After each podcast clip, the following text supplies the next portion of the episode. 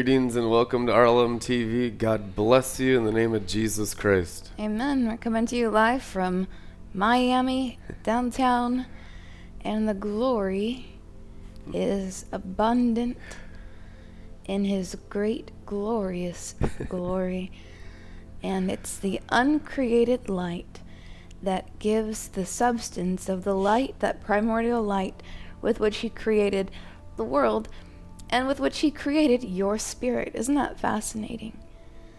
That out of uncreated light, He created light. And with that light, He created you. He created the angels too. but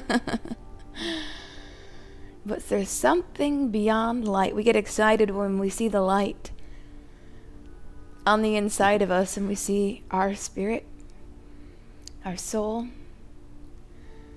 and we see the shining of the brightness that He created in us.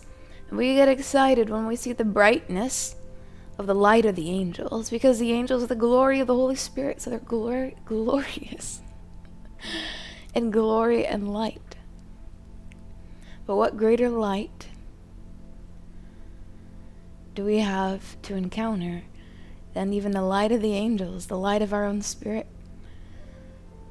The light of the luminaries, the sun, the moon, and stars. Uncreated light of our Heavenly Father, the Father, the Son, and the Holy Spirit. And when we gaze into uncreated light, that is when we see light and we begin to see Him just as He is. And it is written that we will be transformed because we will see him just as he is. Isn't that wonderful? religion obliterates, excuse me, revelation obliterates religion. I want you guys to type that in the comments. Revelation obliterates religion. So, this is the last uh, day of the series on breaking off the religious spirit and breaking off religious strongholds ultimately it is the revelation of Jesus Christ progressively believed by his people that delivers them daily from religion. Now, understand this is one of the keys to consistent revelation, which keeps you free. It's the daily bread, that revelatory word, that living word that comes down from God that keeps you free and well fed and the picture in Revelation of those that are free and well fed are like frolicking lambs, like free young lambs.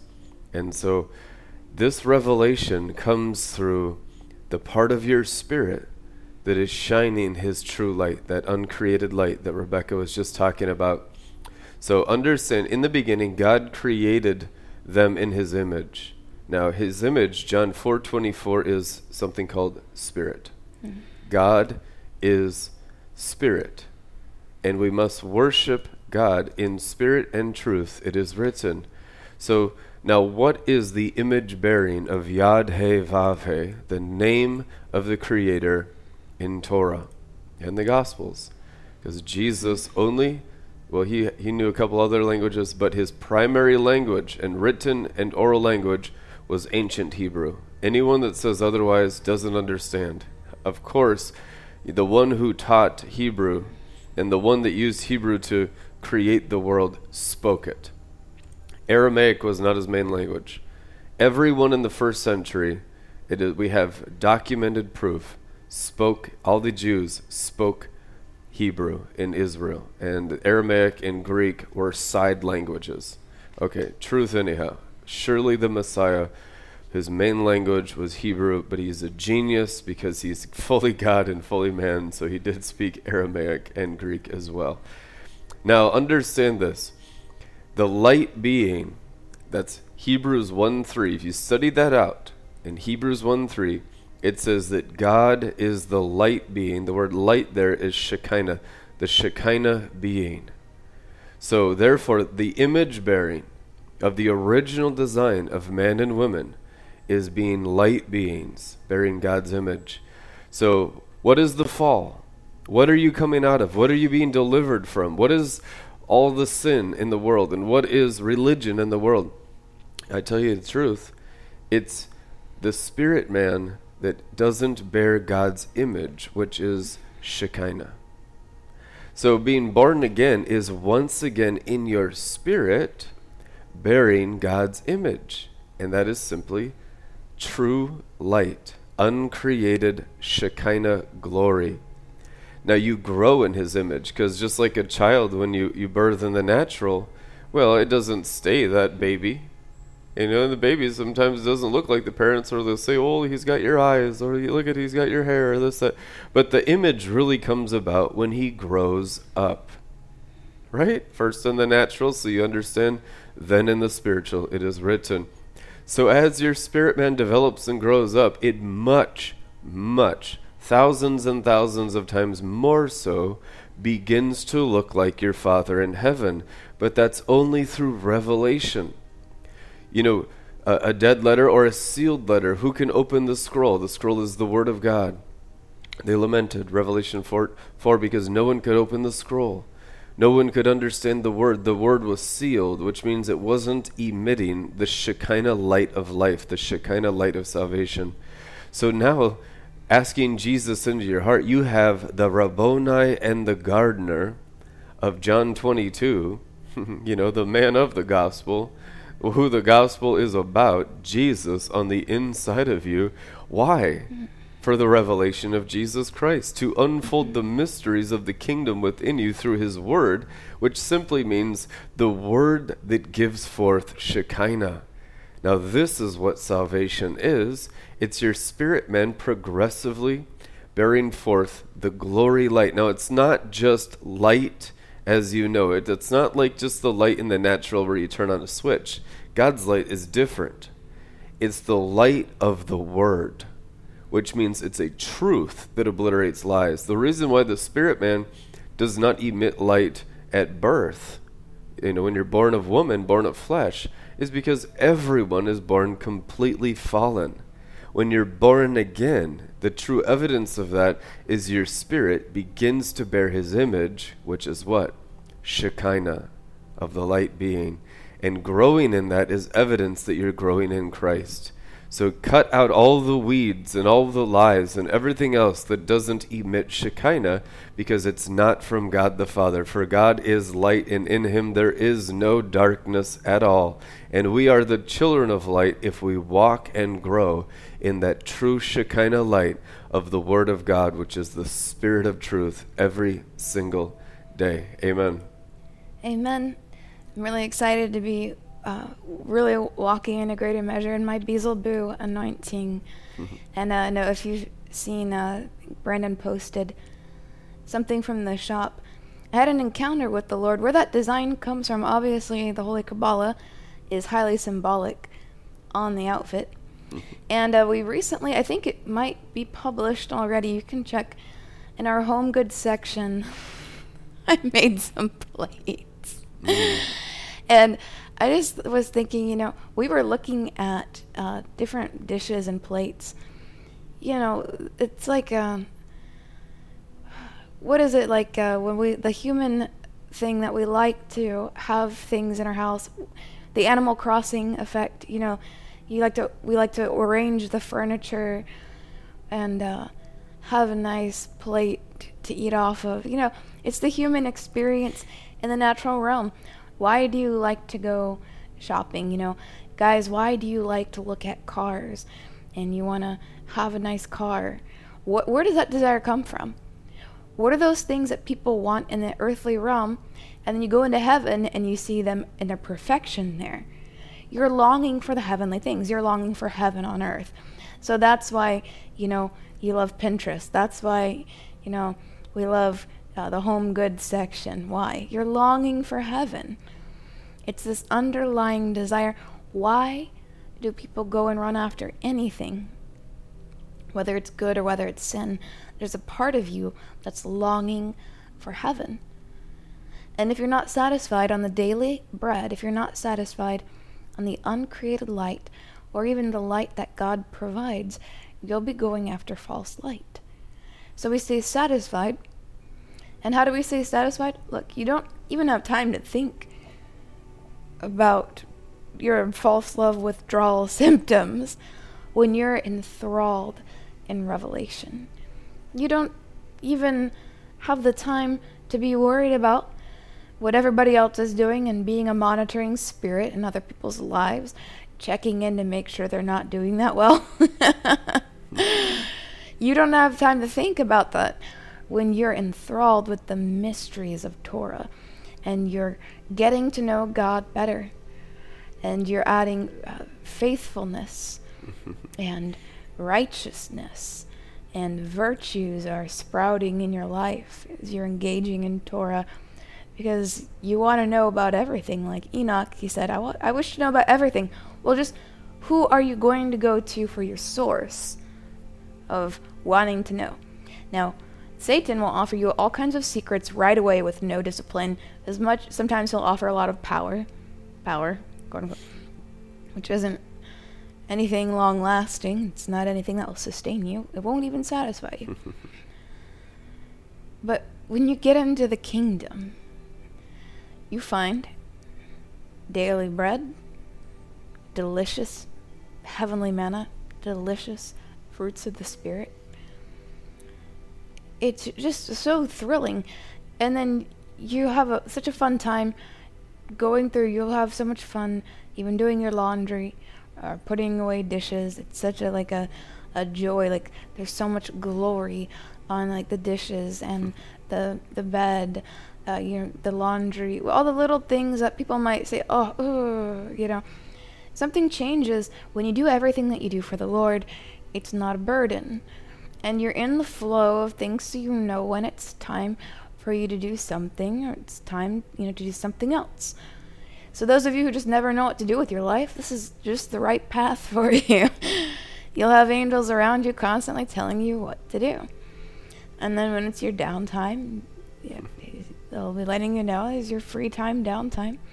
But you'll likely want to be engaging in mysteries of Torah, even when you're at work, even when you're busy doing other things. It's that wonder. The awe and wonder, it's the wonder bread. the awe and wonder of those mysteries you're contemplating, it gives life to everything that you do. There's no drudgery, there's no uh, annoyance it's not even possible to be upset if uh, your entire dinner is ruined or d- can't make it to you. I remember that was one of the, the tests uh, when I first got into righteousness. I know we're Americans, so we love the DoorDash and we love the Uber Eats, we love Amazon, right? That's a big part of our culture. And that's a great, it can be a great blessing as long as we're not in the spirit of gluttony and serving demons whatever you do in the Lord, it's glorious. It's for His glory. It increases the Shekinah. And now, some of you may be tested in these different little first world problem areas, right? Like irritations about housework, irritations about your job, irritations the family. Uh, you know, I, I, remember when I first went cosmic, it was back in like the world of Assiah. I think it was like Tiferet of Assiah, and I was living in Texas. And let's th- type this in the comments. Irritations are for glorifications. Amen. and there would be these manifestations sometimes where I'd be tested that uh, none of my food would be good or it would get canceled or something would just happen with my if I tried to order food or something it just it wouldn't pan out right. And I just remember I didn't care and everything was just so fine and wonderful. Something switched, something happened inside me to where my joy, it wasn't possible for my joy to decrease, even if they messed up my whole order, even if it disappeared off the face of the earth and it couldn't show up.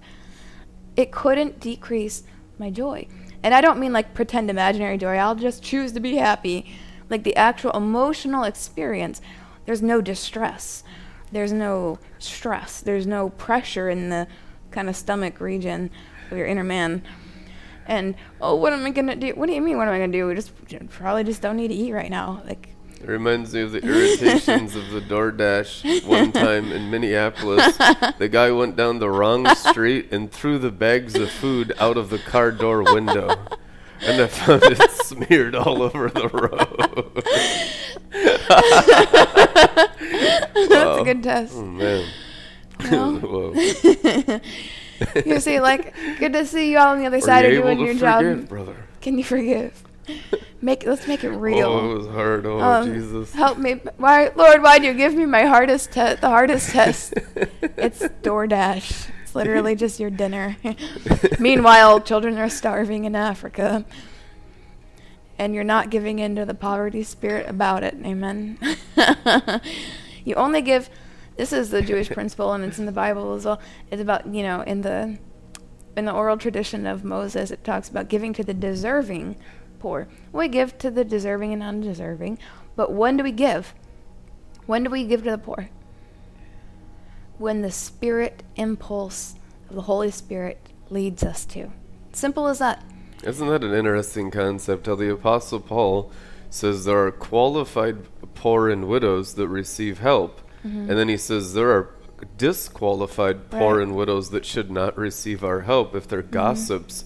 He said they're Mm-hmm. disqualified from any any support. That's fascinating. Mm-hmm. Yeah. So the there is a merit for Mm-hmm. support amongst the poor and the widows, according to the Apostle Paul, and you know that's written in Scripture.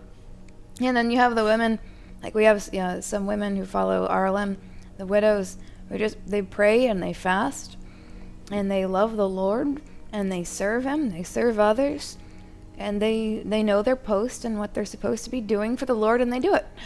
And that's what you want in your life. You want to know what your post is or where you're supposed to be at least this season. You know, you might not be to your office yet or your your calling, your destiny isn't manifest. It takes a long time uh, to get the training before God's going to release you into the fullness of your calling, uh, whether it's your you know, th- there's a specific thing that God has made you for. And a lot of times people get discouraged in the process. So just learn to embrace the process. You have to embrace the process, and then you can learn to enjoy the process. Uh, but again, these little tests, it's usually like, That's good. The evidence that you've embraced the process is that you're beginning to enjoy the process, which is Mm-hmm. you fall in love with sanctification because the results of even the pruning produces more of Christ. Uh-huh. It's the evidence that you love Him more than the world. oh yeah, and I noticed today too, the Lord was showing me that some of you have really begun to uh, embrace the scalpel knife of the Lord of circumcision or the correction. And now you're beginning to understand, oh, that's why there's such a severe correction. That's why they, they're attacking demons.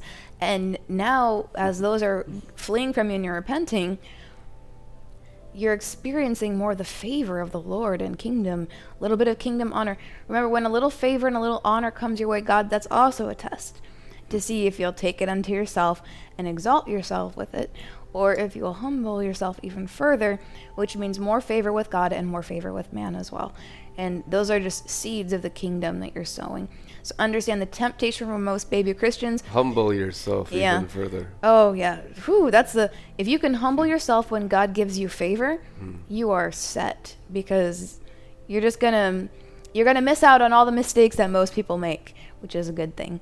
Uh, when the signs and wonders, let's say you repent, you get covered in gold dust, you, and now all of a sudden, like you're the source of, you know, the learning and the teaching, and you're like on Malkut or something like that, cra- something crazy like that.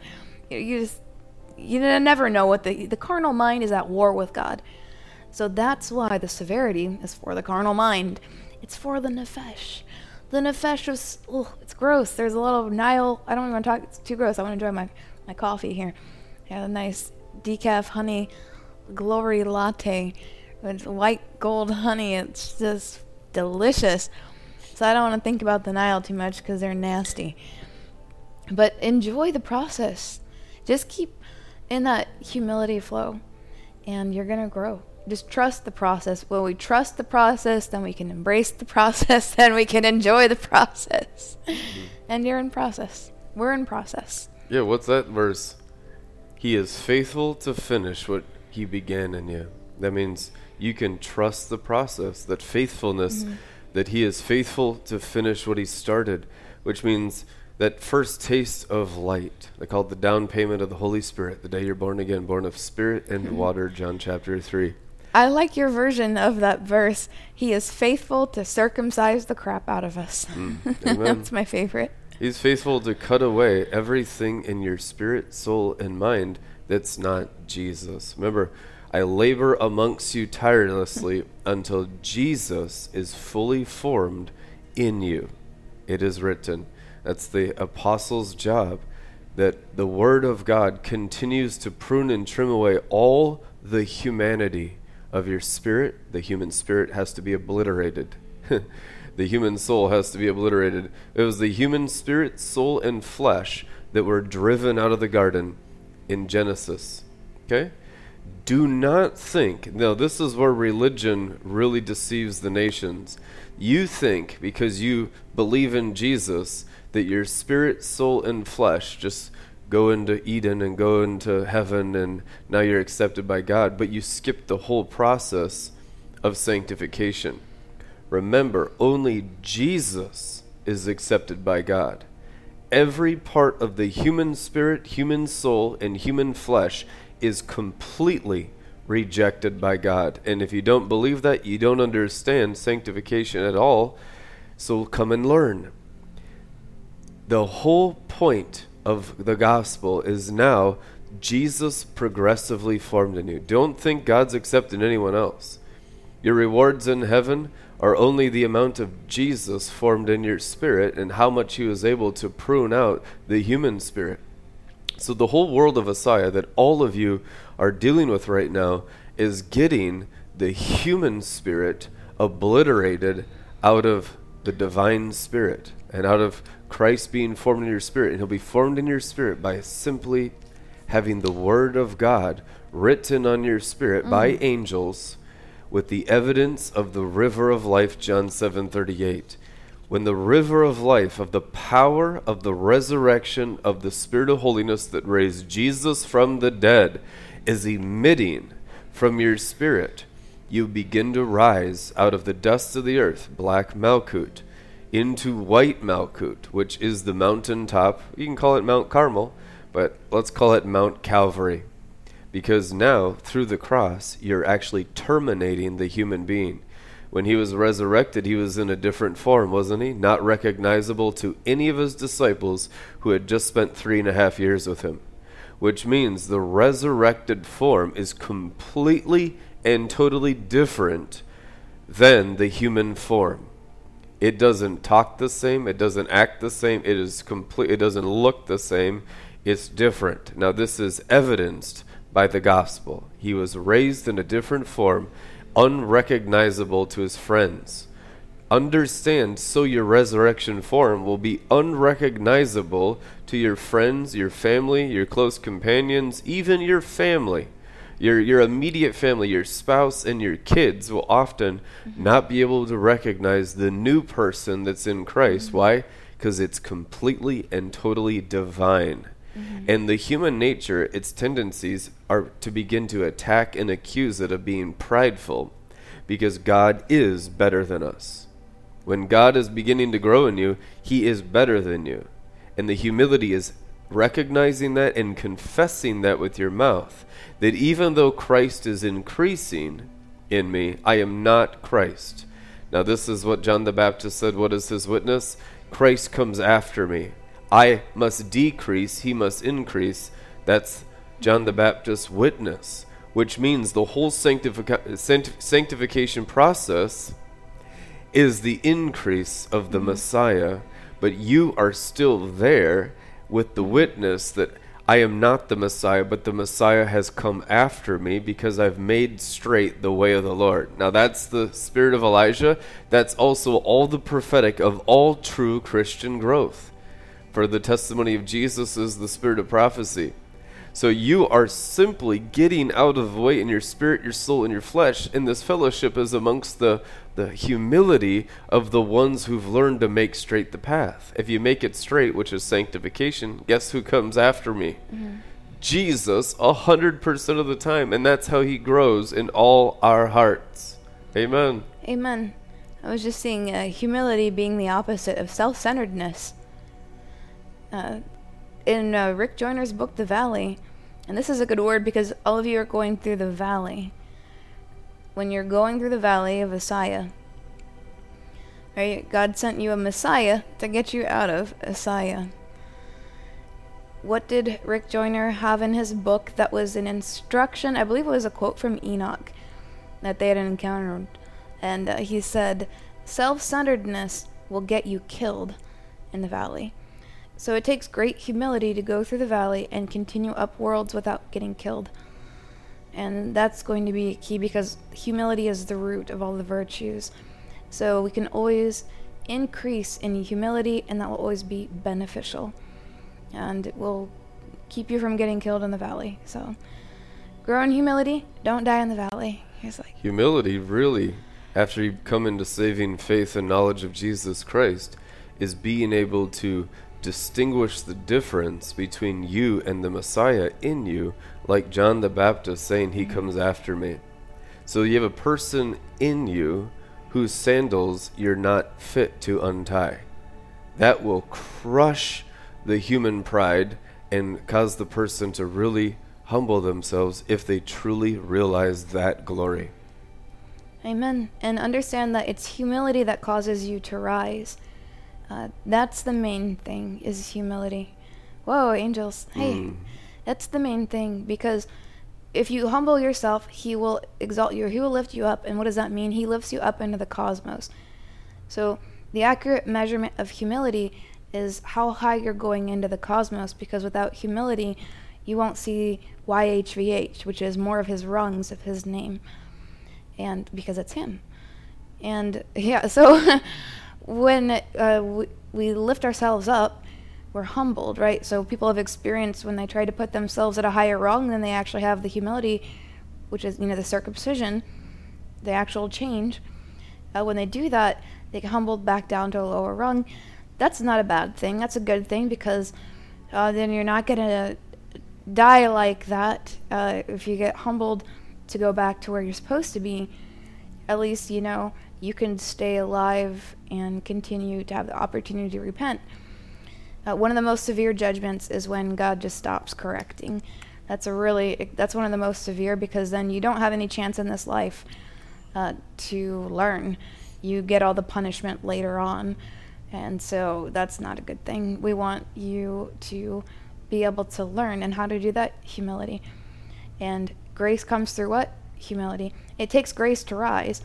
But he only gives the grace to rise to who? The yep, humble. I only give grace to the humble, it is written. And so Bob Jones talked about the end of that common grace. Um, you know, it, it's just really important. Humility really is the main thing for rising. And the more, the higher you go, you're literally, you know, like what's a little mouse uh, in Narnia? He's like, my great humility. How great humility. Check out my great humility. he gets his little mouse tail restored. Little Moses, I'm the most humble person in the world. and so you can actually measure, and then what happens is if you go to a certain height, then you step into the Qliphoth. Uh, if you leave, you know, the Sephiroth and you go into the Qliphoth, do you remember quantum entanglement? What is what's that basic principle that most people can understand. Very simplified form. Don't come at me if you're like, you know, a rocket scientist. Uh, but the basic understanding of entangled particles is what? If you measure one, and let's say it's spinning one way, the particle that it's entangled will automatically be spinning the other way. So understand that when you get uh, to a certain height, uh, any height in the Sephiroth, and then if you leave and you go into the Qliphoth because of you know envy, jealousy, uh, witchcraft prayers, um, whatever kind of crap people get into, you step out. All of a sudden, you're entangled with hell, which means even though it looks and feels like you're at a high height, that height is actually a depth of hell. So that's how much deeper than every in hell you are than everyone just on Malkut of holiness. So if you step out like you dip out, then all of a sudden it's like underneath Assiah, underneath Malkut of Assiah, if you see like the below, like the underground abyss, um, that's Seven where you are. It's down way. So the higher you go, if you go out, you're like it's like wow, almost Tartarus. you know, I can see Tartarus from my house. No, get me out of here. Save me, Jesus. Get back in to the Sephira. But the good thing is, if you repent quickly, you can just step back into your wrong where you're at because God's merciful. And if you just fell all the way down, had to start over, no one would ever make it because everyone makes mistakes sometimes. So you just stay in righteousness. How? Humility. Humility, the sword, the word of God. If there's pride, we don't feel like eating the Bible. If there's humility, we're hungry for the word. We're hungry from right- for righteousness. So, and speaking of which, I want you to go ahead and grab your notes because as we were discussing uh, some of this study, and Brandon mentioned it just a little bit here at the beginning, uh, I've had a hunch about something for a little while. Mm. So I decided to look into it and do some anointed research study with the angels and with the Holy Ghost. And just, you know, you know how it is follow the Holy Ghost highlights, the breadcrumb trails. And then uh, you find some stuff and it's just like, oh, wow, okay. This, and the signs and wonders come. So uh, I've been looking into this and I'd finally gotten some research and materials about it I'm going to tell you this while you're getting your notes and your notebooks ready. Uh, Glass, I want you to take out your notes. And uh, this is important to heaven. As I was starting to speak out loud, I looked to Brandon last night and said, I believe, you know, this teaching and this revelation, this study, that this, what this is, is, um, you know, this such and such a thing. And as I'm talking to him about this, and these revelations, this study, I see manifest angel wings over us and over Brandon's head, like angel wings everywhere. And oh wow, okay, this is even more important than I thought. I don't. It's not normal to see that strong of a manifestation. And I see them kind of doing that thing with the right now. And I turn around and I'm doing dishes because dishes are glorious. And I'm so overwhelmed, all of a sudden something happens and the lid thing just pops off, smashes a plate in the sink, and breaks the plate. And it, it broke when I said this. I believe, after these angel wings have manifest, I believe that this study is for the destruction of the religious principalities. And then psh, psh, breaks the plate, but the plate, plate didn't just break It was a random. I don't even know how the lid of the pan just. I didn't even know. It was like, how does that even happen? It was a clean break, exactly right in half. Just exactly. I would like match them up. They're per. I couldn't have done it that way if I tried. Exactly right down the center. I like, this is wild. What is this? And uh, separating uh, the religious from the righteous right now. It symbolizes mm-hmm. judgment. Amen. And so it was such a strange sign and wonder. I'd, you know, message Apostle Shadrach since he's kind of like, you know, he, he operates in the office of the prophet uh, for this ministry. So there oftentimes, the way God makes it is that we rely on each other in the body of Christ. He doesn't give every single thing to just one person, right? He has us work together uh, in military and in business and God's business. And so when I reached out to him, I'm like, we just had this sign of wonder happen, the angel wings, and you know, this stuff is happening. Well, this sign happened. And what he said was it was a sign and wonder, it was a sign of victory. a sign of victory. And I was like, oh, wow, okay. That's really encouraging. So that is what we were studying about, and it has to do with breaking the religious spirit. So I thought, what a great time to get our notes. And let's do a little bit of this anointed study because when I got into it, I'm going to read this part to you that I did post online, but this is important. When I went to copy and paste from this article from the is the Times of Israel, just copy and pasting. The Times of Israel, which is like a Israeli news source. Mm-hmm. Yeah, and then this is a featured uh, featured blog post that they had on here, and who oh this yeah, it was very scholarly, and when I pasted it, it somehow pasted Sheba ongoing fight. Keep watching. I was like, Amen. okay. Yeah, there were so many signs and wonders around this. And it was like, I guess it was from like some advertisement in the middle of the page. But when I went back to try to copy and paste it, I couldn't even try to. I, I tried, and then the next advertisement come, and I tried to, I tried to do it myself. I could not copy and paste it. And the headline read, "Bibi is right. Jesus spoke Yeah. Hebrew." Yeah. That was the title of the article in the Israeli Times. Yeah, and it literally says verbatim here, "Your Holiness, Your comma Holiness. space, Bibi was right. Jesus spoke Hebrew!" Exclamation mark. Isn't Oh, that glorious? man. That's Yeah. kind of I see the Wow. wine there.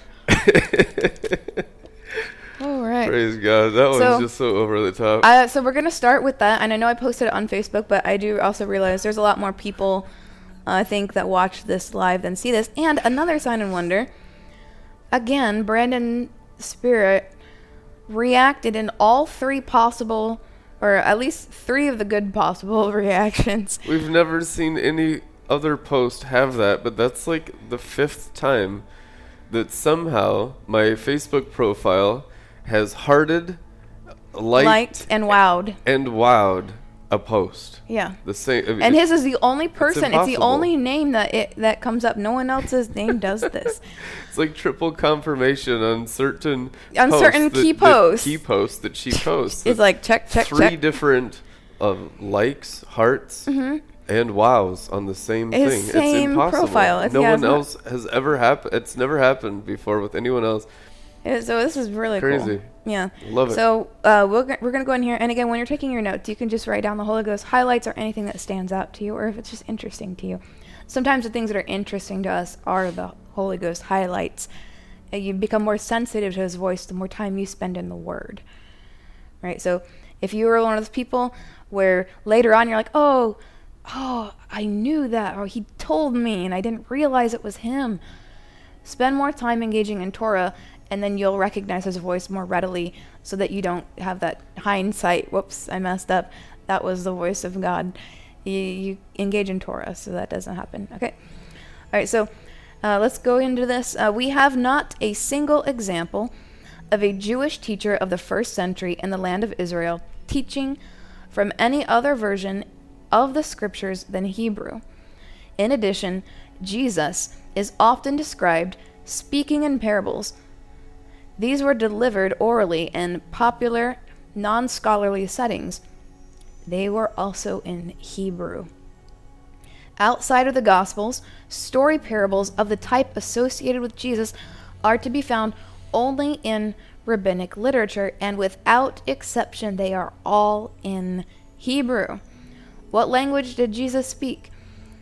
Their differences of opinion reflect changes taking place among scholars, but have yet to make their way fully to mainstream popular understanding. So, understand the scholars as uh, the better research comes out, as they make these discoveries. The scholars are the first kind of to know about it, but everyone is still perpetuating the same old what everyone has been thinking is true for the are last usually 20 pretty religious.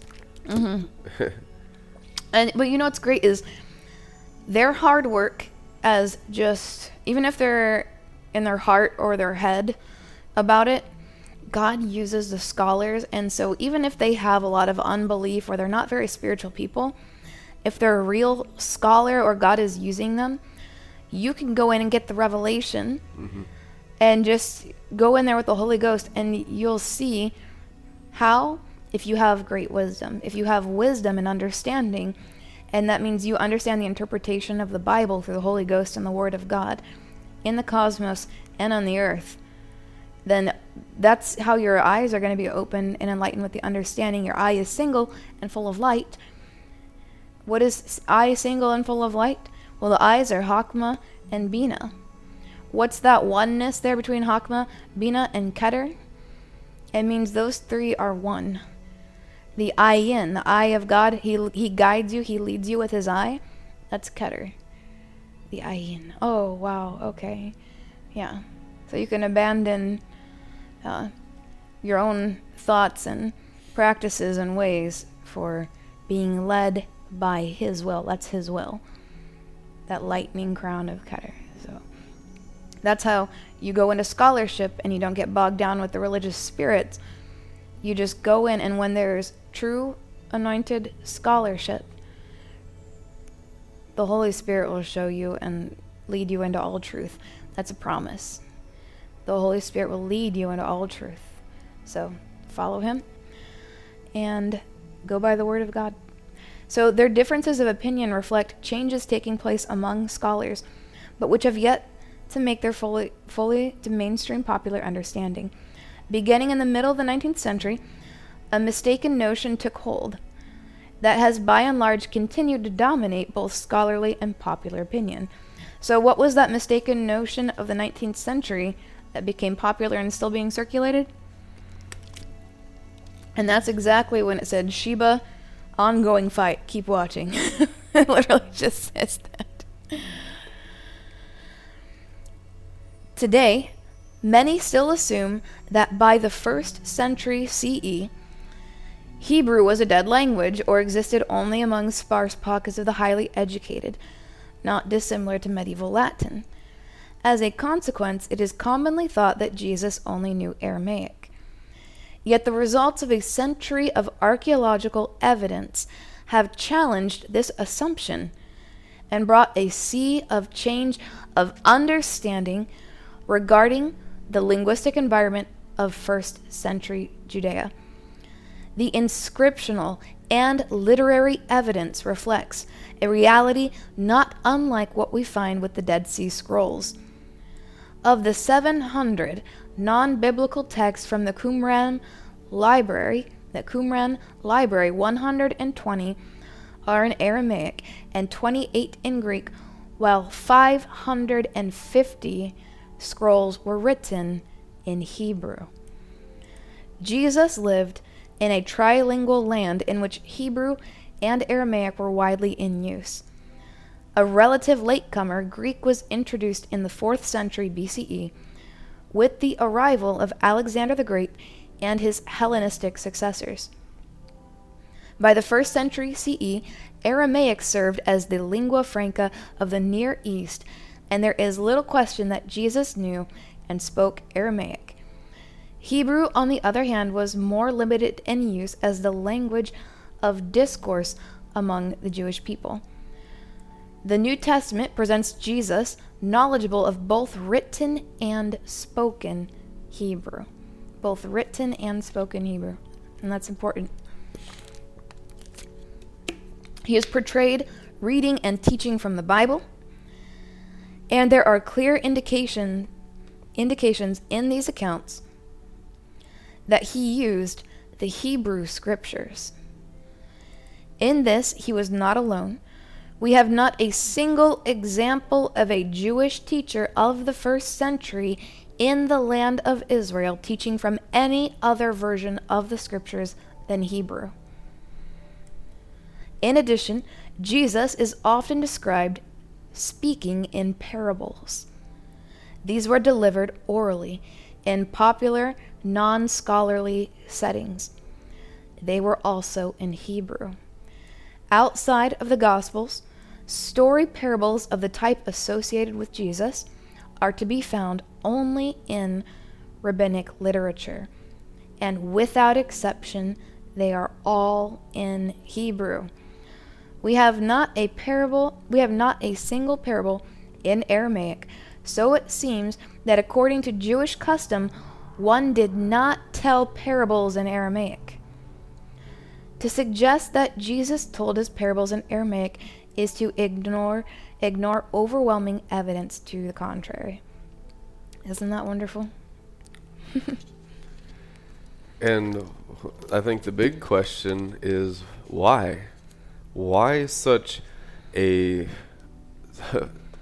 effort by the scholars to cover up the original Hebrew written and spoken mm-hmm. language I of, believe. of the Messiah. And yeah. this is what it boils down to. I, I believe this is the hunch that I've had is, you know, as we've been studying the oral tradition of Moses, the Old Testament, then now going back and looking at the New Testament, we know the New Testament is a greater covenant, which means it's more powerful. And so when you're going into the Greek, why is it so concealed with the Greek. And you know, you can find I've been able to find in there, you know, the the Hebrew and Greek equivalents. But why are to get a text to have the information you want? There are so many paywalls. You have to get like usually a physical book, or you have to learn Hebrew. Like it's very limited. It kind of reminds me of uh, there's a scroll of Enoch, like a complete version that someone even had testified who was on the team, the archaeological team. There was a whole scandal and a cover up about a full like text of Enoch being available. It kind of reminds me of that how certain things in the scholarship world have been just kind of hid, taken and hid, and they said it was like a rich Arabic prince who bought it and had it for his own private uh, library and use. Why would they cover it up, pretend like it doesn't exist? All these kinds of things. Where does that come from? It comes from the principalities of religion. So, my hunch and what God's been confirming with all these signs and wonders and manifestations that have been happening following uh, these studies is that the reason why the principalities of religion have decided to try and limit Christian scholars from walking in New Testament Kabbalah. That's because right. if you had the Hebrew, It's their greatest fear.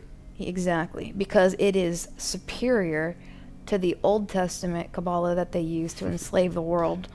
That's exactly it. The, the root reason why the devils were adamant about covering Yep. up the original Hebrew was to keep Kabbalah Mm-hmm. amongst the Jews that had rejected Jesus. So the Christians would Mm-hmm. never walk in the power of the Hebrew Kabbalah of the New Mm-hmm. Testament that's infinitely superior to the Hebrew Kabbalah of the Old Mm-hmm. Testament. Therefore, to this day, I mean, that's really what oppresses and controls the whole universe. But as the Christians really understand New Testament Kabbalah, it will completely make the heavens new, which in turn automatically makes new earth. And that's the scandal. That's the cover up, and that's the reason why. Yep. And so, and the other side of that is they're also wanting to keep those Jews who don't know Jesus Christ as Messiah, Mashiach. They wanted to keep the Jews enslaved to the bondage of the Qliphoth, which means they never accept Jesus Christ. Why would the Jews accept Jesus as the Jewish Messiah? If he walked in a greater Kabbalah than Moses, because Moses walked in holy Kabbalah, Enoch walked in holy Kabbalah, and they know all of that. They know, right? They're not deluded in the same way that uh, Christians have- have. They've gotten into this like Greek paganism and call it Christianity and just ignore uh, all the tradition of Moses. Yeah. And Ignore all the heavens all the and the government of literature. Mm-hmm. the stars of Torah. And that's what makes the New Testament in its Gentile form completely unfulfilling to the Mm-hmm. Tanakh.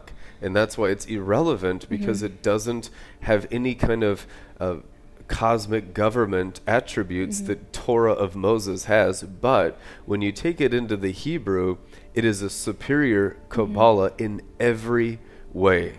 And that, I believe, Mm-hmm. You know, when you begin to walk in that New Testament Kabbalah Mm-hmm. of Jesus Christ and the apostles of the Lamb, and you, you see Revelation really going into the heavens, into the stars, into the sun, into the moon, which is Torah government and, and taking over, that is what will get their attention, and that is Mm-hmm. what will remove the principalities. And what's the evidence that it works?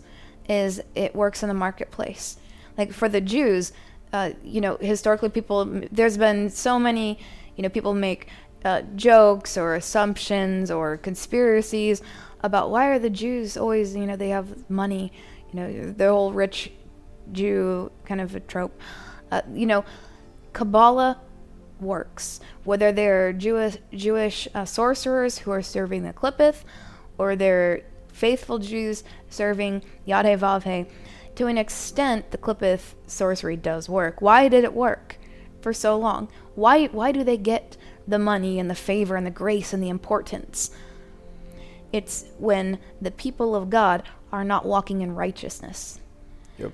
And so if, if you don't have the heights, remember the, the two uh, mountain ranges we've looked at, it, you have to have the heights of righteousness. Because if there's no heights of, right, heights of righteousness, the qliphoth prevails. If God's people are not in the heavens, ruling the heavens, the enemy will be by default. That's mm-hmm. the principle of the promised land and the Canaanites and the giants that are in the land. Mm-hmm. But now, as we take the heights and we take the heavens, they'll all be thrown down. When scripture says, I saw Satan fall like lightning, and Archangel Michael threw down the red dragon, it's talking about that happening continuously in the heavens as God's people, Christian Kabbalah, begins to ascend through the rungs of Jacob's ladder, biblically in holiness, and that will displace all the enemies of Christ. And ultimately, that is what the book of Revelation is all about taking back the second heavens. That's our mission. That is why we're here. Mm-hmm. That is the purpose of this ministry and the reason and the and the destiny of this generation. And that is what will conquer death. For death is an angel in the heavens that rules over the earth and over biological life through the light of the sun and the moon and the stars. When you begin to take the heavens back from those fallen angels, death is swallowed up in victory. Amen. Amen.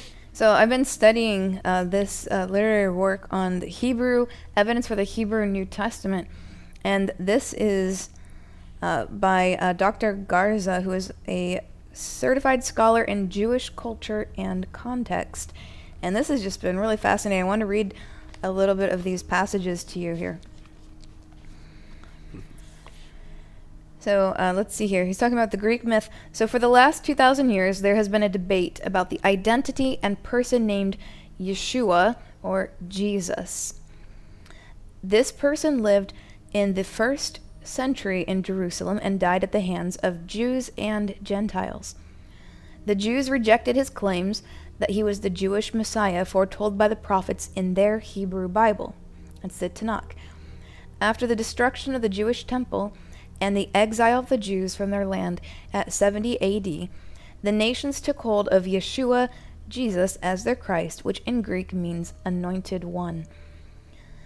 The early Greek the early Greek and Latin, let's figure notes here, the early Greek and Latin church fathers abandoned the Jewish roots and foundation laid by the apostles in the first century. The belief that the Jews were solely responsible for the death of Yeshua, Jesus, the Christ, forced them down a road of trying to establish doctrinal views and creeds which ultimately led to many divisions within the early churches. So that's the root source yep. of those, you know, those demons in the different church denominations, our views, our beliefs, our doctrine, doc, you know, that demon of the struggle to try to establish doctrinal views and creeds. Why? Where did that come from? that belief that the Jews were solely responsible for the death of Jesus. So it, mm. it really comes down to that kind of anti Semitism uh, demon. It really comes down to why are you blaming, oh, the Jews, the Pharisees killed him. And you hear that in their Bible studies. It was the Jews, it was the Pharisees and the Sadducees. And, the, you know, there but were Jews that Roman followed soldiers Jesus. were Gentiles. Exactly. So it was equally Gentiles and the whole world killed him. And All on, nations killed him. And on top of that, most Bible believing, speaking in tongues Christians would crucify him and still do crucify him today. They kill him, they murder. When you murder the prophets with slander, backbiting, envying, jealousy, strife, you're murdering Christ formed in those people. When Christ is formed in a, in a prophet and an apostle, and you sin against Christ formed in that person, you are murdering the Son of God again. Yep, touch it's, not my anointed one and do my prophets right. no harm. Amen. Especially if someone is an ascended one with Christ, which is what you have gone into the humility of the death to self. Remember, even the world of absolute is about the anni- it's all about the annihilation of self. You don't even really start in the annihilation of self until you get to the seventh week of righteousness. So it takes a lot of humility it, to go up into these worlds and get that out of you and get all those things out of you. Attack those negative thoughts. Those negative thoughts are Mm-hmm. fiery darts of the evil one. Yeah. You don't have to believe those as your thoughts. You can just reject them. Say, you know, I'm not going to believe what the demons are trying to tell me to think. I'm going to fill my thoughts with engaging in Torah, worshiping God, having positive thoughts towards others, being kind and forgiving towards others. Because guess what? Anointed people in your life, right? Your let's say your spouse is anointed, your friends are anointed. Let's say you're anointed. Have you been are you an anointed one? You're a Christ one, you're growing in grace and glory. You've had signs and wonders. You know, you're in the you're you're in the oil, you experience the glory, you realize the glory. Is that you? Have you made mistakes? Have you ever been, you know, mean to someone? Have you said the wrong thing? So walk in grace and forgiveness. Yeah, and just bam, just curse every thief of oil and just mm. let those things just be anathema out of all of your lives because stolen oil will get you killed in the cosmos. Okay, so that's it's important. All right, uh, but rising. So when someone has risen many weeks and they have the engraved, ineffable names of God. And we're talking about the names that the Jews would not even say out loud, even if they knew them. You had to be like, uh, really, they keep they keep them very secret how the actual uh, pronouncing the names of God, ineffable names of God. People would want to know them so that they could do like magic with it, back in the day, in the ancient times. and now we have those names engraved in us, emanating Shekinah glory continuously alive. He uh, is so when you sin against that kind of a person, you're not sinning against me. You're not sinning against Brandon. You're sinning against the very name of God. When you sin against someone's fully sanctified neshama, you're sinning against the throne of God. It's true. The higher someone goes in righteousness, when you sin against that person, you're really just sinning against God. You're not sinning against a man or a woman. You're sinning against the name of God, His very name that He holds. You know, he, the word of God is what written on sapphire stones. You're sinning against the word of God. You're sinning against the name of God. And so, understanding, getting out of the carnal brain, it's just a person, it's just a man, it's just a mm. woman. No, that's the tetragrammaton engraved on sapphire stones up many worlds and weeks. That's sin- you're sinning against. When in my case, when you're walking to, in the Ein and beyond, you're sinning against a a member of the heavenly Jerusalem in the third heavens, like a, a card carrying citizen of heavenly Jerusalem. You're sinning against that. You're sinning against the gates of heaven, the golden gates of, of those pearly gates of the Lord's city that He loves the most. And so when you understand that, like, oh, the fear of the Lord, can like, wow, that's not a good thing to sin against. Whereas, like, just if you're down in Malkut and someone is clippithing you and then you get mad at them and you sin against them, it's still sin, but you sinned against, like, a devil or you sinned against someone's foreskin and membrane or, you know, someone's carnal nature. But still, you shouldn't sin Dust that and way. dust, just yeah. throwing dust around. Yep.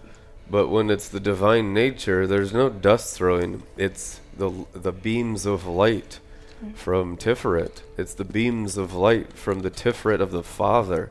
His glory light sinning against the glory is a grievous sin because what it does is it calluses a person against the light to mm-hmm. just fortify themselves in darkness, and that's why it's just so terrible mm-hmm. for them.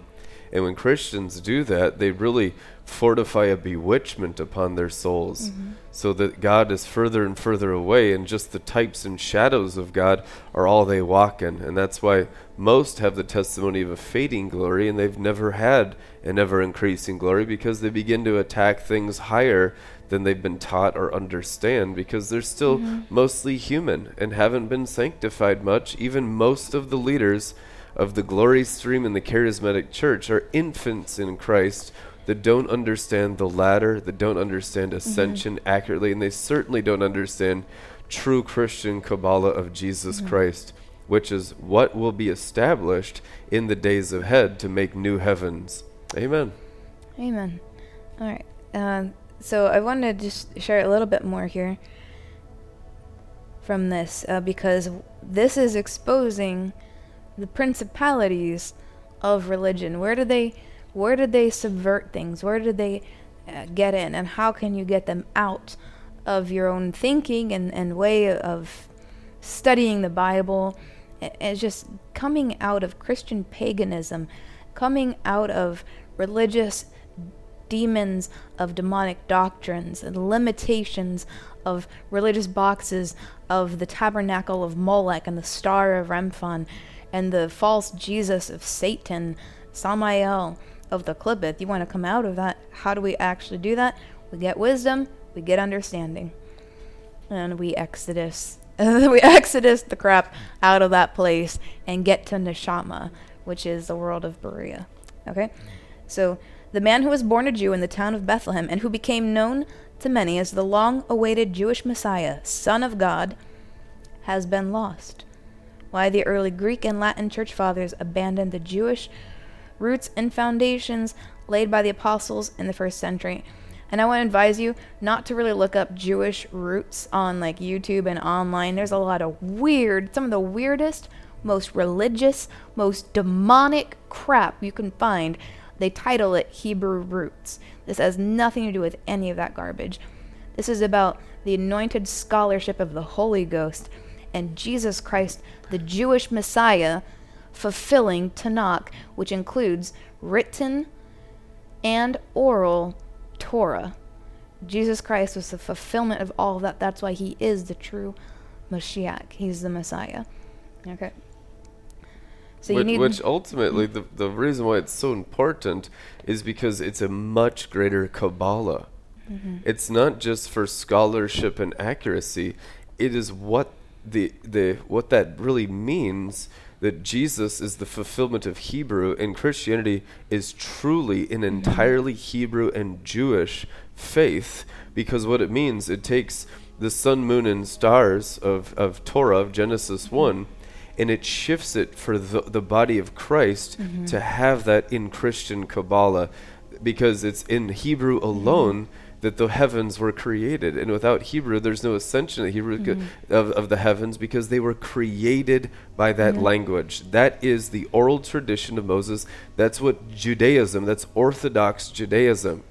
So Orthodox Christianity is simply Orthodox Judaism in the Messiah and then demonstrating it from the heavens. And that's what was trying to be sealed away and kept secret. The fallen angels were so scared of the fulfillment of the mm-hmm. of the greater Kabbalah that would come through the New Testament if it remained mm-hmm. Hebrew. The enemy does not want you to know how powerful you're going to be in Christ to be working righteousness and true justice in cosmic ascension through circumcision, which is righteousness. Like Bob Jones, prophet Bob Jones said, you're going to populate the stars. You're going to walk in the stars. You're going to be in the heavens. He said, fly into the sun like an eagle, fly into the sun. What does that mean? This is what it's about.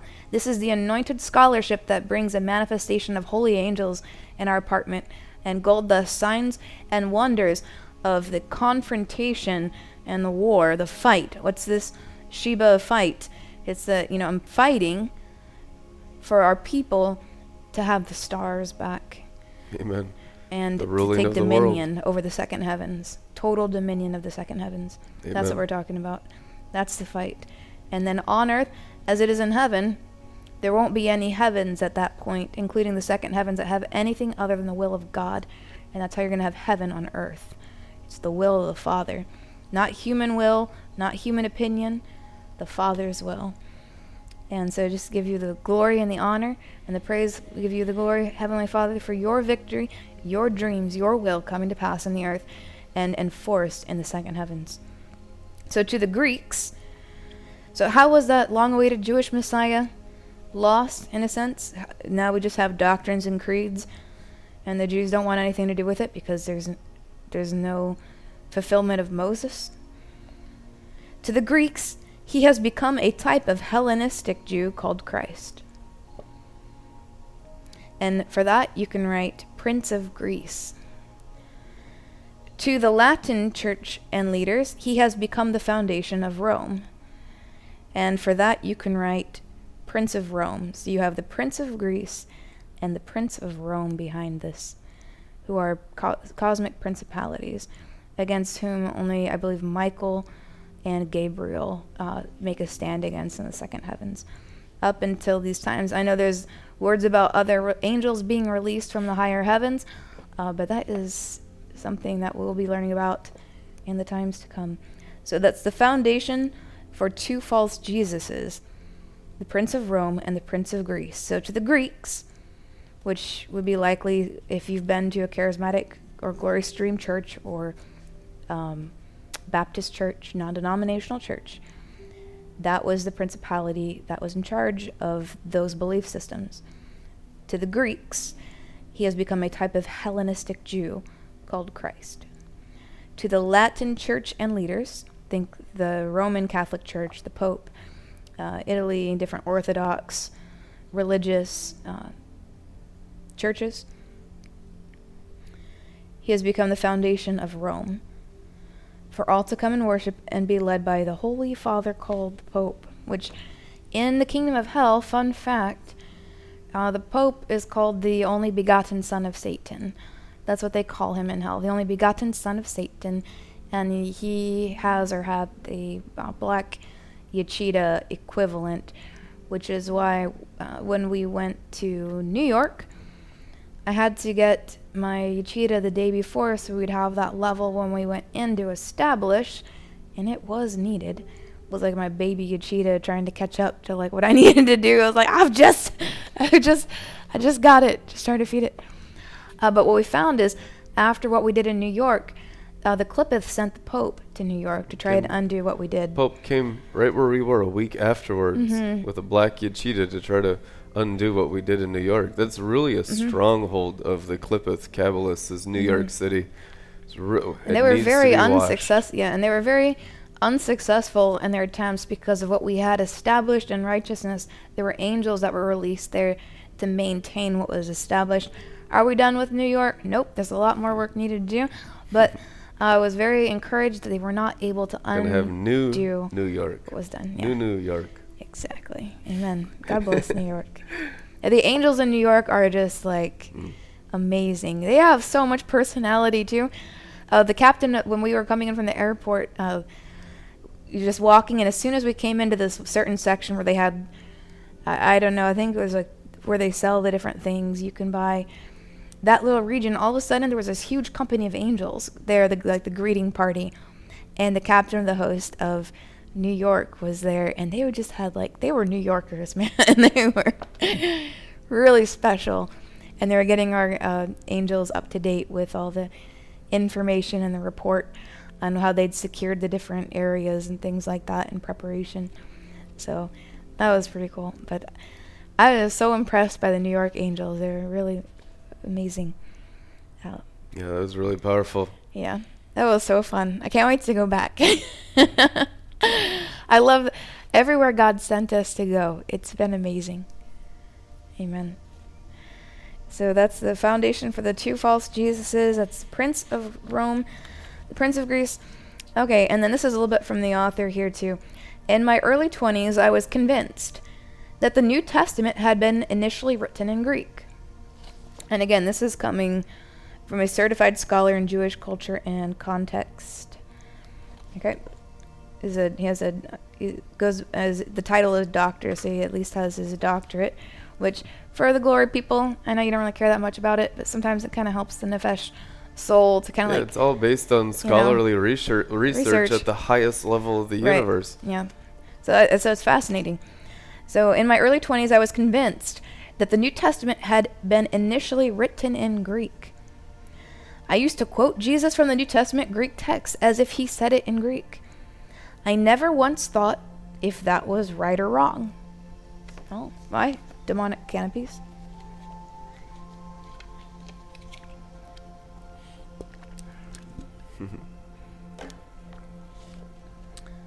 Western scholars had trained me that the New Testament was written in Greek by the apostles themselves, even though some early Greek and Latin fathers make mention of Hebrew Gospels and letters. which were seen by uh, Papias, Jerome, and Irenaeus. There has been no discussion about the possibility of a Hebrew original written by these same apostles, just as the Roman Catholic Church holds to a Latin language Bible supremacy, so also the Western Greek scholars hold to a Greek New Testament Bible supremacy. You see that? So under Prince your Prince of Rome section, you can write the Roman Catholic Church holds to a Latin language Bible supremacy. And then under uh, the Prince of Greece, right, those two demonic false Jesuses, those princes of the uh, enemy angel armies, under the Prince of Greece, in your notes you can put the Western Greek scholars hold to a Greek New Testament Bible supremacy. That is the influence of those two false Je- Jesuses. One is the Prince of Greece, one is the Prince of Rome. And those are demon overlords over your satanic Freemasonry churches that are, what are they, how are they subverted? When the 501c3, all that? Well, I think it's also important to point out, too, that the Hashin, uh, the, the Lashon HaKadosh, which means the holy tongue, the holy language, the language that Yod He Vav He spoke creation into existence, which is ancient Hebrew, the reason why it's important that the gospel and the epistles and it's a Hebrew in the Hash, um, Lashon HaKadosh is because of the Tower of Babel, the other languages were given principalities, that they're, they're unholy languages that are governed by Mhm. devils. So I mean that that is Orthodox Judaism. That is an as a fact. That's the, what happened at the Tower of Babel. They were given over to seventy princes of the fallen angels. So to put the gospel in the New Testament under those Tower of Babel scattered languages really diminishes its divinity and its potency in where it's important in sun, moon, and tongue, uh, sun, moon, and stars. And I believe that's also corresponding to why Revelation says, and by his potent magic spells, he deceived all nations. And that's that's speaking of mm-hmm. deceiving all Christians because they're not in the Hashan, the Lashon mm-hmm. HaKadosh. They're in the Tower of Babel, and that's why a part of the reason why it's called Babylon the Great. Because even the religion mm. of the Messiah, the, the covenant of the Messiah, was taken and, and twisted to be brought under the Tower of Babel. Amen. That's really good. So uh, then he continues after that and says, Once I realized that Yeshua, Jesus, right, the Jewish Messiah, Jesus Christ who came in the flesh, spoke and taught in Hebrew to his disciples. So once I realized Yeshua, Jesus, spoke and taught in Hebrew to his disciples. Right, if that's how they learned it and heard it from Jesus, I began to look at the New Testament through another set of lenses the Hebrew scriptures and Jewish literature. What is that? That's oral Torah. The Hebrew, so this is the lenses. Once he realized that Yeshua Jesus spoke and taught in Hebrew to his disciples, he began to look at the New Testament through this set of lenses. And you can write this down the Hebrew scriptures and Jewish literature regarding the Jewish Messiah. It's not a Greek Messiah, it's a Jewish Messiah. It's not a Roman Catholic Messiah. He's a Jewish Messiah. Jesus Christ, King of the Jews. It's essential. Yeah. Otherwise, there's really no inheritance whatsoever. So test every Jesus. If you encounter a Jesus, If the Jesus doesn't connect to Abraham, Isaac, and Jacob, that means there's no inheritance with, you know, Yod He Vav He, angel of Yod He Vav He, and what was given to Israel in the Old Testament. And that is the ultimate cover up to mm-hmm. keep people in a New Testament form that denies the power thereof. What's the power thereof? The connection to the generations of Abraham, Isaac, and Jacob who were given the stars and the sands of the universe, and no other people were given that.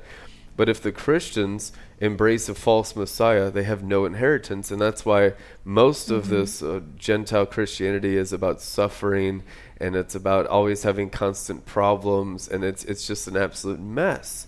And that's, that's nowhere near the true message of when you bring the New Testament into the oral tradition of Moses. And now it's about more than conquering. Now it's about co heirs with Christ of the heavens and the universe. It's about ruling and reigning. And almost none of these aspects are seen in any group of Christians on the planet right now.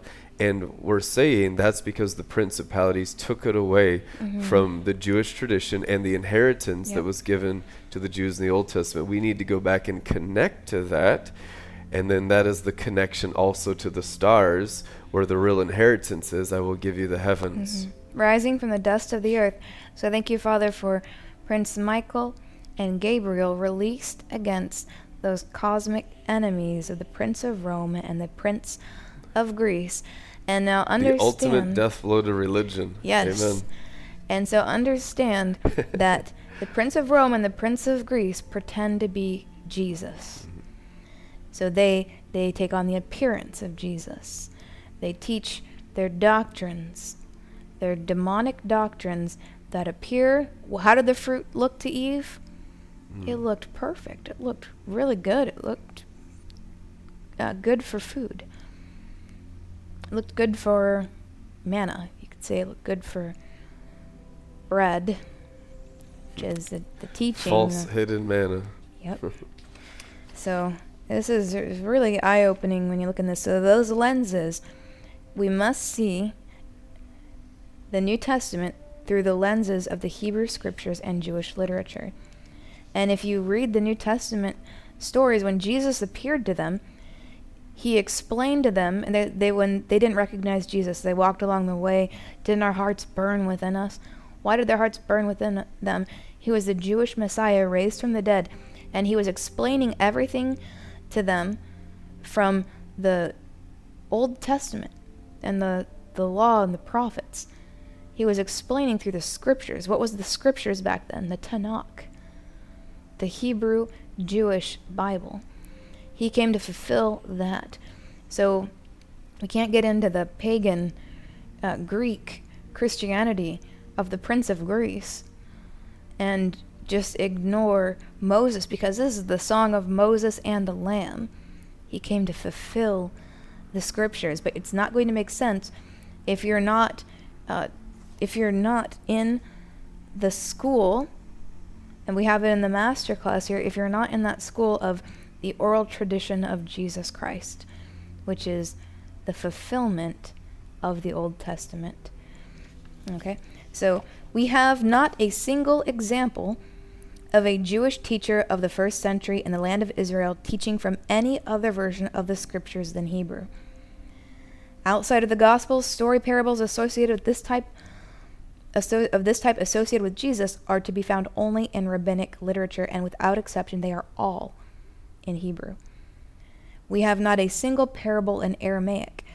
So it seems that according to Jewish custom, they didn't tell parables in Aramaic. So to suggest that Jesus told us parables in Aramaic is to ignore the overwhelming evidence to the contrary. And so this is a massive statement by Dr. Notley. The majority of Western scholars teach that Yeshua, Jesus, and his apostles quote and teach from the Septuagint, which is the Greek translation of the Hebrew Old Testament Bible.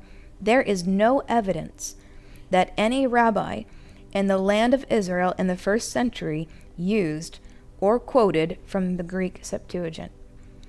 There have been no Greek New Testament manuscripts or fragments discovered or found in Israel, Jerusalem, or within the Judean desert. okay. Where is it? Don't worry, I'll wait. Where is it? Don't worry, they I'll translated them in the Greek nations outside mm-hmm. of, of the Hebrew realm. Yep. the majority of Greek New Testament texts were found in Egypt and or Alexandria. And we know with the oral tradition some of the history there when they rounded them up for the Alexandrian library updates. They wanted the Jews like give us your Tanakh because it's powerful.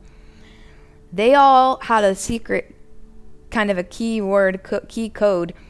There was a way, the, these Jewish scribes and scholars were just like on another level of, they would memorize the Torah to where they could handwrite it every jot and tittle, every vowel point exactly. Oftentimes, some of them could do it from memory. They were so highly trained in this, but they had a secret kind of a code about them. If an enemy kingdom asks you for Torah, you give them you still give you give them Torah, but it's without the secret, like without it. It's it's a different way. It, why? What is that? Because they they like serpent wisdom, protect your secret knowledge of power, because they didn't want that mm. power to come into the hands of an evil nation who didn't love Israel. Do you love Jerusalem? So if they weren't loving Jerusalem, it was righteousness to them that they're teaching to not give them the full ordeal, to give them the full shebang, you know, the mysteries of righteousness were not for enemy nations. And so they all they could all replicate the exact same thing. For this is what we give to the enemies, you know, and then this is what we know. The yeah, the scribes purposely tradition. give them different translations mm-hmm. to conceal the power of Torah. That's yep. a historical fact. Yep. So, uh, so the majority of Greek New, Te- New Testament texts were found in Egypt, New Testament, Egypt, and or Alexandria. So, okay. This also concluded by the leading. Uh, this is also concluded by the leading Hebrew biblical scholar Emanuel Tov. Now, isn't all of that fascinating? And then, when you look at the oral tradition of Moses, the four kingdoms that subjugated Israel Babylonia, so you can write these down Babylonia, Persia, Greece, and Rome, which is signified by Edom. Okay. So Babylonia, Persia, Greece, and Rome. And we may get into those in the coming days, but understanding uh, the influence and power when we're looking at, we're mainly looking at in this case Babylon, because the Persian uh, occupation, that Persian ruling, was kind of that bridge in time to where they were, it, it wasn't really considered an exile because it was the bridge time for them to be able to go and rebuild the temple. So when there's the rebuilding of the temple, it's not really considered like exile. There was like the favor of the Lord, the rebuilding of the temple. So when we're talking about uh, these groupings you can put on uh, on the left hand side you can put Greece, in the middle you could put Rome, and then on the right hand side you could put Babylon slash Persian. Why are you grouping those two together? Because out of the Babylon Babylonian exile, then you had that Persian uh, in between bridge time to where they could rebuild the temple, and there was some warfare there. Obviously, there was warfare around rebuilding the temple, as it happens in these days as we're rebuilding the cosmic temple within you, within us. Who is the opposition? It's the same opposition. Same demon principalities that have been around for thousands of years. Been around for a long, long time, longer than that. Prince of Persia and Media, or mm-hmm. Media. Mm-hmm. Yep. so, um, when you look at those kingdoms, of Babylon, Rome, and Greece. Their power and their influence. The most influential out of the three and the most powerful. Now, going through, you can go through all the different wars and the history and their influence and culture and what's lasting from that today and all take all those things into consideration, consolidate it down. Uh, Rome was the most influential out of the three. Persia, the second most influential. And then the third most influential, uh, Greek. And so we can have here Prince of Rome. Uh, I put that under uh, most influential. Prince of Persia, second most influential, and then Prince of Greece, third most influential. And for the Prince of Greece, you can put Javan, J A V A N. And then under Rome, that is Samael. Prince of Rome is Samael. Prince of Babylon, Dobiel, or another spelling is Dubiel, D U B B I E L. Dobiel or Dubiel. Okay. And you'll start to recognize it looks like our Qliphoth Qliphoth study. And you know what's really interesting is looking at in the Prince of Rome and looking at Rome. Royal Arena, Risa de Alma, literally arena of the world, or arena of the king. Risa de Malka, that's about Malkut. So that's all in the oral tradition study on that uh, kingdom and what that war is, what that battle is, what that Roman Colosseum is, is the arena of the world or arena of the king, which is that battle that will be fought for kingship. Uh, this that's what this apostleship is going for is to take out that enemy. That's the calling and the destiny here for the arena of the world. It's the fight for the arena of the world. Again, like you mentioned, we'll be dealing with the Persian. It's that kind of when you're in the process of building, you deal with the Media principality, Persia, which is you know the Media Empire, and that's that bridge uh, to be going to that place to rebuild the temple, dealing with the Media. But the, one of the final ones is the arena of the world, the arena of the king, and uh, the Persian Dubiel and that is the Hebrew for God is my bear. B E A R. Some mysteries in there. Uh, was one of Israel's special accusers, and by that, you know, special accusers, it's not a compliment. Okay. Uh, proof. Yeah, he had once overseen heaven for 21 days, while Gabriel was uh, temporarily somewhere else for reasons. I had, you know, I see things and I experienced, I encountered Gabriel before. I don't really talk about all this, these little details. Maybe when we're a little more grown up, we could talk about this. But um, it's just confirmations of things that I've seen and experienced in heaven. So just think of Dubiel like the anti Gabriel. Okay. While Dubiel was in power, Prince of Persia, or one of the princes of Persia, he became corrupt through national bias and elevated Persia in favor over Israel, the country that was under Gabriel's protection. When Gabriel was returned to power, he restored Israel to the position of most favored. So it's about the favor and grace and importance belonging to the people of God and not to the enemy. All right. And then we have under Greek, Javan, Yavin. And I have here in my notes um, Pan, the Greek god Pan. We, we might see him, you might recognize him from our studies in the master class. He's the god of shepherds, hunters, and the wilds of nature. So think Christian, Greek culture of hunting each other and hunting those who are unrighteousness, hunting each other, hunting those who are unrighteousness, false shepherding, and the wild of nature. He's also the companion of nymphs and the god of rustic music and impromptus, which is that Greek Christian pagan culture of emotional infidelity, like emotional fornication, uh, ruah fornication uh, with Satans and with others, right? people say, I'm getting attacked by whatever, blah, blah, blah. And it's, you know, that's that nymph uh, rulership. It is what it is.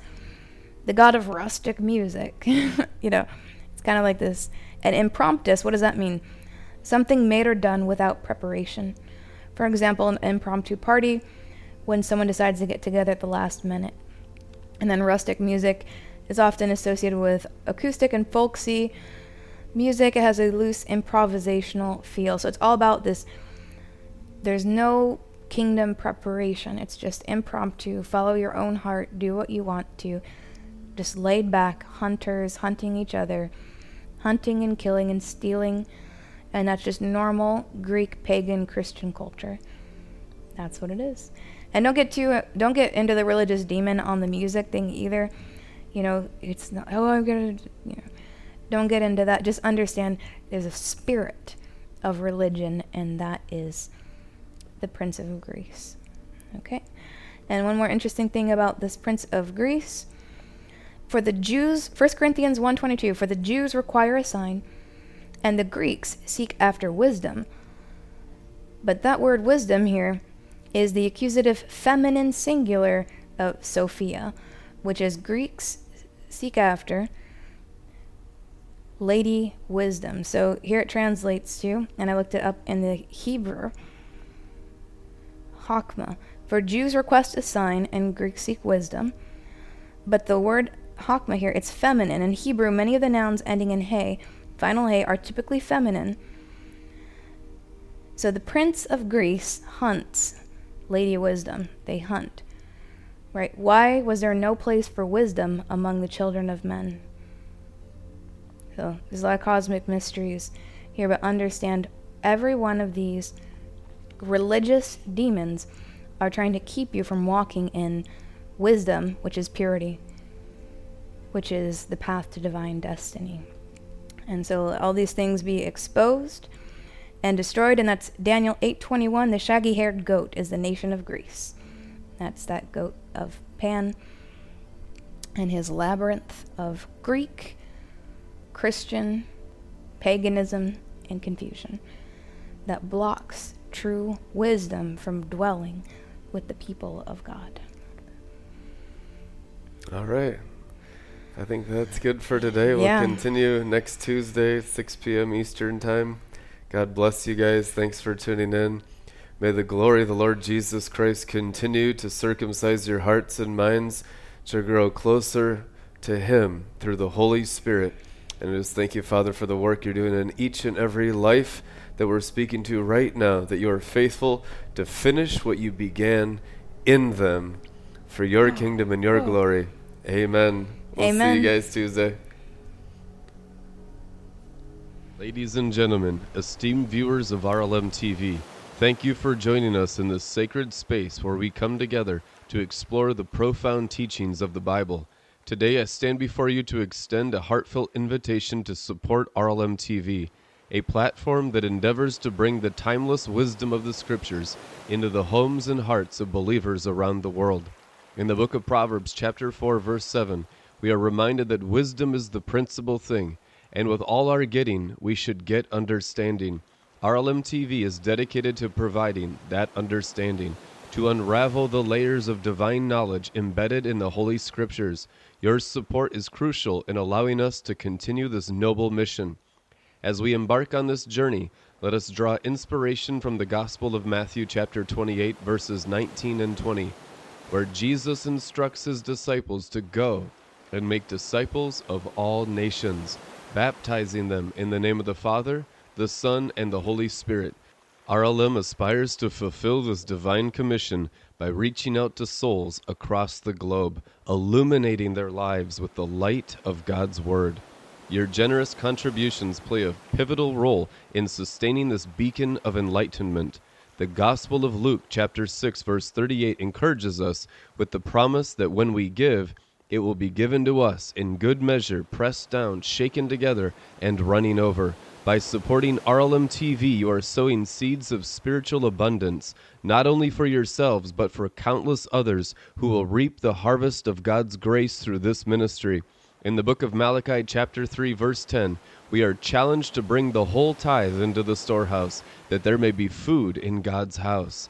RLM TV is that spiritual storehouse where the sustenance of God's word is shared abundantly. Your financial contributions ensure that the storehouse remains full, allowing us to continue feeding the hungry souls seeking nourishment for their faith. In conclusion, let us heed the words of Philippians chapter 4 verse 19, which assures us that our God will supply every need of ours according to his riches and glory in Christ Jesus. As you consider contributing to RLM TV, know that you are partaking in a divine partnership to spread the richness of God's glory through the medium of internet and television. Thank you for your attention, and may your hearts be moved to support RLM TV as we journey together in the pursuit of spiritual enlightenment and understanding. God bless you abundantly. Amen.